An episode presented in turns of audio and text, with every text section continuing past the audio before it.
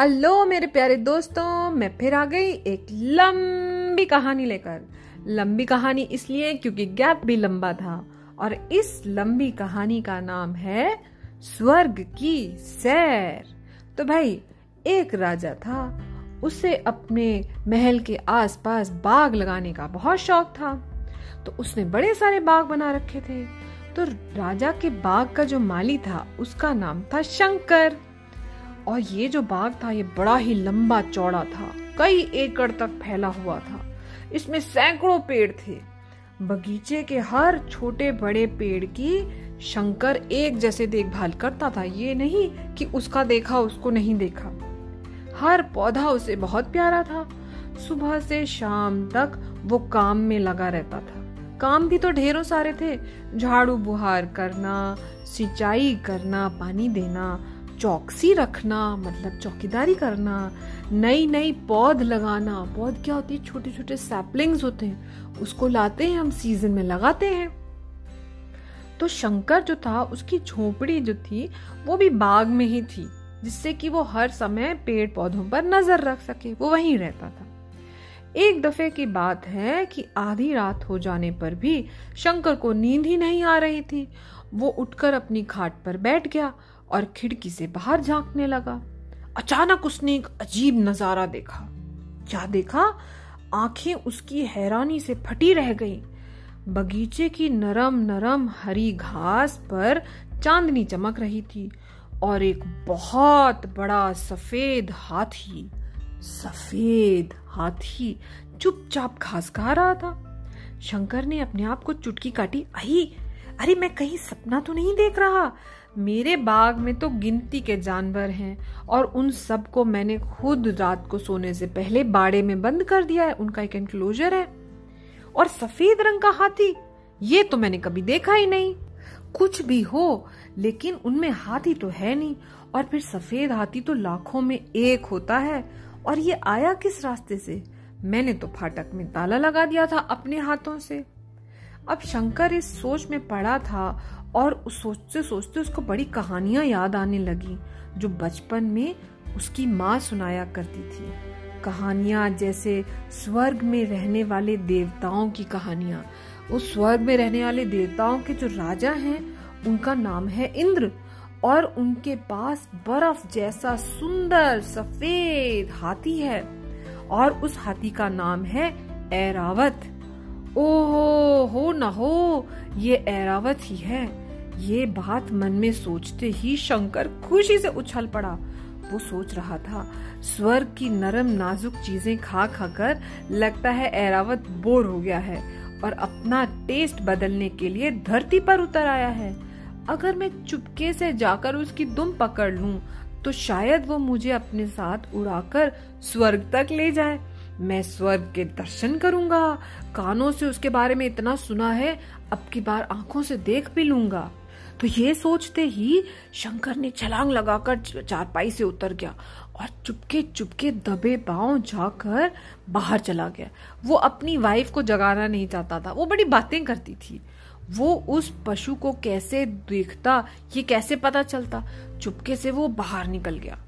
जी भर कर घास खाने के बाद हाथी नरम नरम पत्तियों और पेड़ों के फलों को निगलने लग गया। गपप गपप।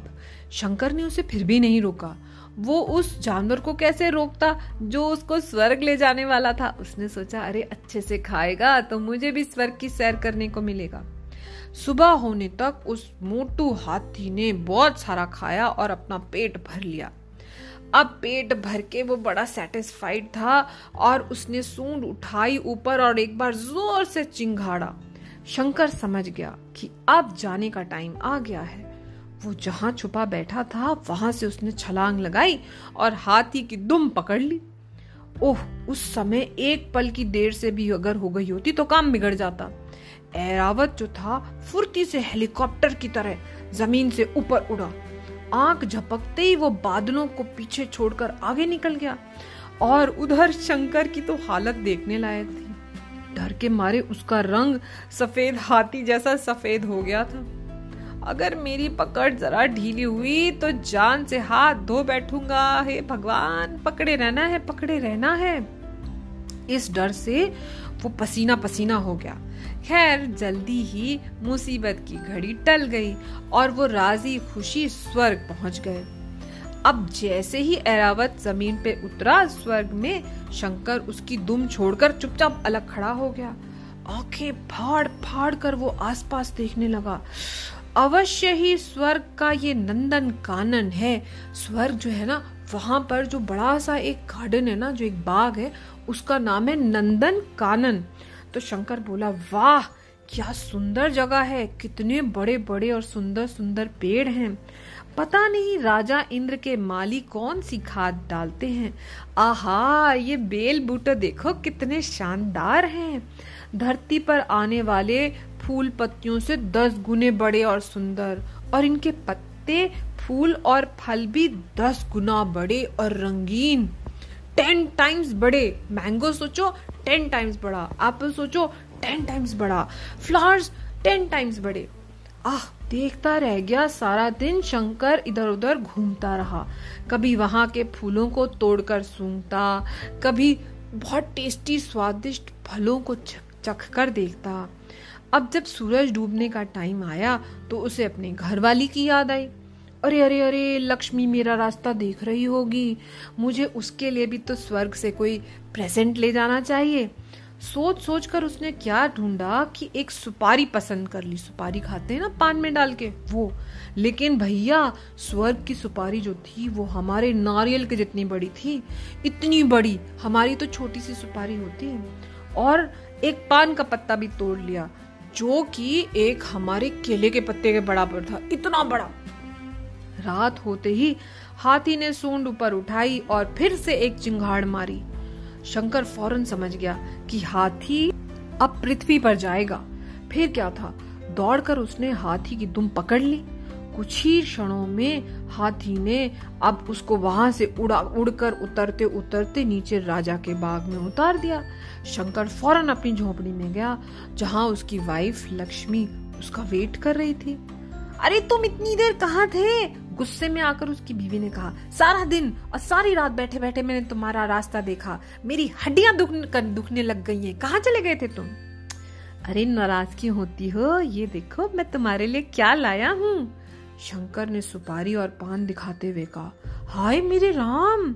लक्ष्मी ने दांतों के नीचे उंगली दबाकर कहा ये इतनी बड़ी सुपारी और इतना बड़ा पान का पत्ता कहाँ मिल गया तुम्हें? अरे बुद्धू, स्वर्ग से लाया हूँ और कहा से? शंकर ने बड़ा रौब से अकड़ कर कहा और फिर सारी कहानी सुना दी। पहले तो उसे विश्वास ही नहीं हुआ, मगर हाथ कंगन को आरसी किया, सामने तो रखी थी सुपारी। अब सुपारी और पान देखकर उसको विश्वास करना पड़ा। इतनी बड़ी सुपारी और इतना बड़ा पान का पत्ता धरती पर तो हो नहीं सकता। जब लक्ष्मी को अच्छी तरह से यकीन आ गया तो शंकर ने उसे समझाते हुए कहा, देखो, याद रखो, ये भेद है, ये सीक्रेट है। किसी और को मालूम ना हो, अपने होंठ ना सी रख लो। मतलब चुप, मुँह बंद रखो। अच्छा अच्छा ऐसा ही होगा। लक्ष्मी ने कह तो दिया, अब कह तो दिया, लेकिन बात उसके पेट में पच नहीं रही थी, उससे चुप नहीं रहा जा रहा था। दूसरी बार जब शंकर स्वर्ग से एक बहुत बड़ा और मीठा फल लेकर आया तो लक्ष्मी का बहुत दिल किया कि वो अपनी खुशकिस्मती की बात अपनी सहेलियों से कहे, अपनी सहेलियों के सामने रौब जमाए कि देखा देखा, मेरा हस्बैंड मेरे लिए ये लेकर आया है। किसी तरह से उसने अपने आप को रोक के रखा। तीसरी बार जब शंकर स्वर्ग से एक बहुत बड़ा फूल लेकर आया तो भैया ये भेद छुपा रहना बड़ा मुश्किल हो गया। उस फूल की जो खुशबू थी, वो दूर दूर तक फैल गई और लक्ष्मी की एक सहेली ने बड़ी हैरानी से पूछा, अरे लक्ष्मी बहन, तुमने क्या कोई नया इत्र लगाया है? कोई परफ्यूम लगाया है? इतनी अच्छी खुशबू कहाँ से आ रही है? कहाँ से लाई हो? अब लक्ष्मी ने मुस्कुराकर बड़े घमंड से कहा, आह, इत्र वित्र कुछ नहीं है। एक भीम काय फूल है मेरी कुटिया में, जो सुगंध छोड़ रहा है। भीम काय मतलब बड़ा सा भीम के जैसा। तो इस तरह से ये राज खुल गया। सहेली ने जब और सवाल पूछे तो लक्ष्मी को सारी कहानी सुनानी पड़ गई। पर हाँ उसने अपनी सहेली से ये प्रॉमिस लिया कि ये बात वो आगे किसी से नहीं कहेगी। अब वही हुआ। सहेली ने वादा तो कर लिया, लेकिन स्वभाव से वो बड़ी बतूनी थी और उसके पास भेद रखने की बिल्कुल भी कैपेबिलिटी नहीं थी। उसने अपनी किसी और सहेली को एक किस्सा सुनाया और उसने वादा किया कि वो किसी और को नहीं बताएगी। लक्ष्मी की सहेली की सहेली ने वादा तो कर लिया, मगर उसने भी ये बात अपनी एक सहेली को इस शर्त पर सुना दी कि वो आगे किसी और को नहीं बताएगी। इस तरह से ये पूरी चेन बन गई। और अब नगर की उस शहर की जितनी औरतें थी, सबको ये सीक्रेट पता चल गया। औरतों को पता चल गया तो कहने की तो कोई बात ही नहीं है कि उनके हस्बैंड्स को भी पता चल गया। और फिर एक दिन सुबह ही सुबह नगर के सारे आदमी औरत शंकर के द्वार पे आकर खड़े हो गए दरवाजे पे। उनका ये रिक्वेस्ट थी कि भाई अगली बार शंकर स्वर्ग की यात्रा को जाए तो उन सबको भी अपने साथ लेता जाए। बड़ी मुसीबत हो गई। चुप तो रह नहीं सकती थी सीक्रेट तो रख नहीं सकती थी। शंकर ने अपनी पत्नी की भूल पर बड़ा गुस्सा किया। गुस्से से लाल पीला हुआ। पर अब वो क्या कर सकता था? बोला अच्छा ठीक है। अब उस भीड़ को बोल, बोला उसने कि देखिए, आज रात आप सब लोग इस गार्डन में छुप जाइए। लेकिन सबको चुपचाप रहना पड़ेगा। अगर एरावत को पता चल गया तो वो यहाँ पे आना ही बंद कर देगा। उस रात राजा के गार्डन में एक बड़ा ही अजीबो गरीब नज़ारा था। वहाँ इतने पेड़ नहीं थे जितने इंसान थे। पेड़ पौधे तो हवा से हिल रहे थे, मगर क्या मजाल, जो स्त्री पुरुष तस से मस हो जाते, डर के मारे सब बुत बन के खड़े हुए थे, एकदम स्टैचू। यहाँ तक कि जब एरावत घास की पट्टी पर उतरा, तब भी एक्साइटमेंट तो सबको थी, लेकिन कोई ना हिला, ना डुला और ना ही किसी के मुँह से एक शब्द निकला। अब सुबह होने का टाइम आ गया था। शंकर ने उन्हें इशारा किया। पलक झपकते ही शंकर ने हाथी की दुम पकड़ ली और लक्ष्मी ने अपने पति के पैर पकड़ लिए। एक औरत ने लक्ष्मी के पैर पकड़ लिए और उसके पति ने उस औरत के पैर पकड़ लिए। इस पुरुष के पाँव एक और आदमी ने पकड़ लिए और उसके पैर उसकी बीवी ने पकड़ लिए। इस तरह से एक पूरी चेन बन गई, एक कड़ी बन गई।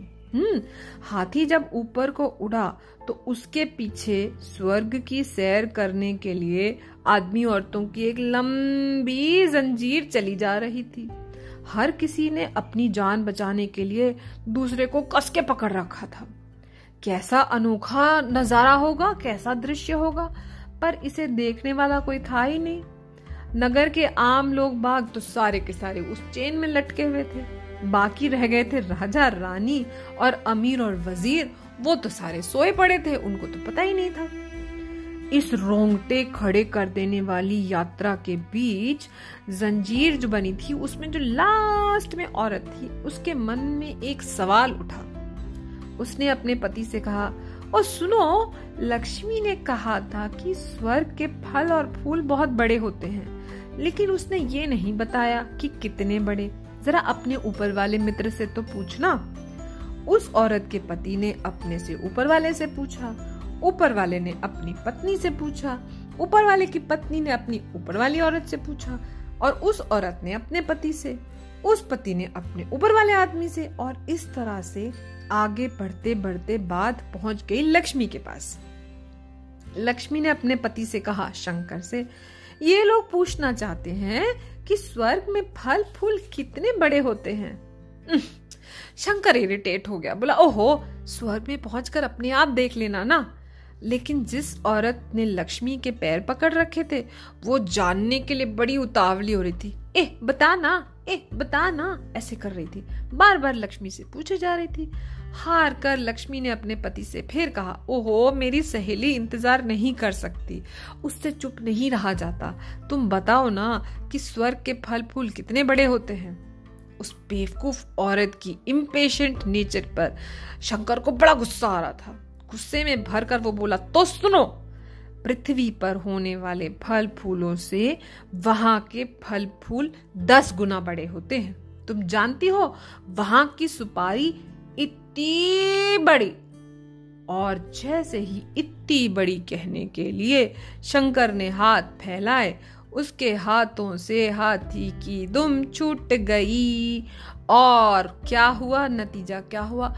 एक, दो, तीन, करते करते पूरी चेन आई धड़ाम ज़मीन पर और कोई भी स्वर्ग नहीं जा पाया और उस दिन के बाद से ऐरावत ने भी राजा के बाग में आना बंद कर दिया। सारा मज़ा खराब कर दिया। क्यों? क्योंकि चुप नहीं रह सकते थे सीक्रेट नहीं रख सकते थे पेशेंस नहीं थी। अरे भाई, थोड़ा रुक जाते तो खुद जाकर देख लेते। है कि नहीं है? इतना अच्छा मौका उन्होंने मिस कर दिया और स्वर्ग की सैर करना रह गया। कहानी हो गई खत्म, पैसा हो गया हजम।